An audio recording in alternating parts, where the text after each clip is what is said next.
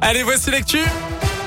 Et on commence par du trafic. Oui, on a une réduction de chaussée sous le tunnel de la Croix-Rousse en direction de Vèze. L'accès Lassagne est fermé, donc prudence si vous arrivez dans le secteur.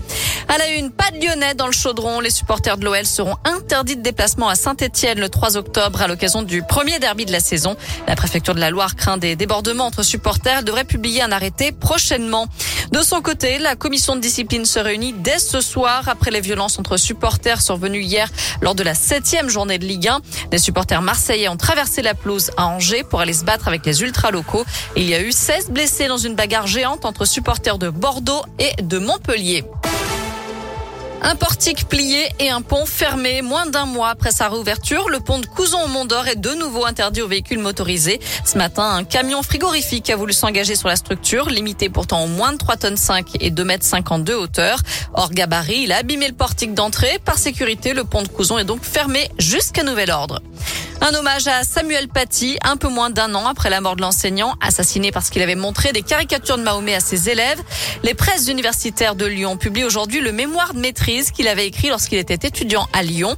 Un texte sur les représentations sociales de la couleur noire au 19e et 20e siècle. Sujet audacieux pour Christophe Capuano, un ami de longue date de Samuel Paty. On a vraiment un travail de recherche qui prouve une culture générale extrêmement vaste, extrêmement euh, variée, éclectique. Il mobilise la littérature du 19e siècle, il mobilise la peinture, d'autres formes euh, d'art. Euh, il s'intéresse aussi beaucoup à l'art cinématographique, à la musique également. On voit à travers ce texte ses qualités d'esprit critique, toute l'importance de l'ouverture culturelle, et c'est une réponse, bien sûr, à, la barbarie, une réponse à l'obscurantisme. Et c'est pour ça que nous souhaitions lui donner la parole, qu'il y ait une, une, reconnaissance en quelque sorte intellectuelle de ce que euh, Samuel Paty avait pu apporter aussi dans le champ de la connaissance.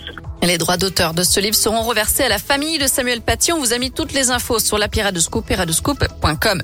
Dans le reste de l'actu, un coup de pouce pour les aides à domicile pour les personnes âgées ou handicapées. Le Premier ministre Jean Castex annonce aujourd'hui une enveloppe de 240 millions d'euros pour mieux rémunérer ses prestataires de services. Dès l'année prochaine, cette somme leur permettra de toucher au moins 22 euros par heure d'intervention partout en France. Car jusqu'à présent, la prise en charge était très différente d'un département à l'autre et plus de la moitié des heures effectuées étaient rémunérées en dessous de ce plafond. Allez, on termine avec du rugby. Un ancien champion du monde qui décide de léguer son cerveau à la science. Steve Thompson, l'ancien talonneur de Northampton et de Brive. Il a 43 ans. Il souffre de démence depuis 2020 après avoir accumulé trop de commotions cérébrales. Il a d'ailleurs intenté une action en justice contre la fédération anglaise de rugby qu'il accuse d'avoir mal pris en charge le problème des commotions. Alors pour faire avancer les recherches, eh bien, il a décidé donc de léguer son cerveau à la science. Beau geste. On file sur radioscoop.com avec la question du jour. Et on parle du Covid à nouveau. Faut-il retirer le masque anti-Covid des élèves à l'école primaire? C'est ce qu'a annoncé le gouvernement hier. Vous répondez oui à 65%.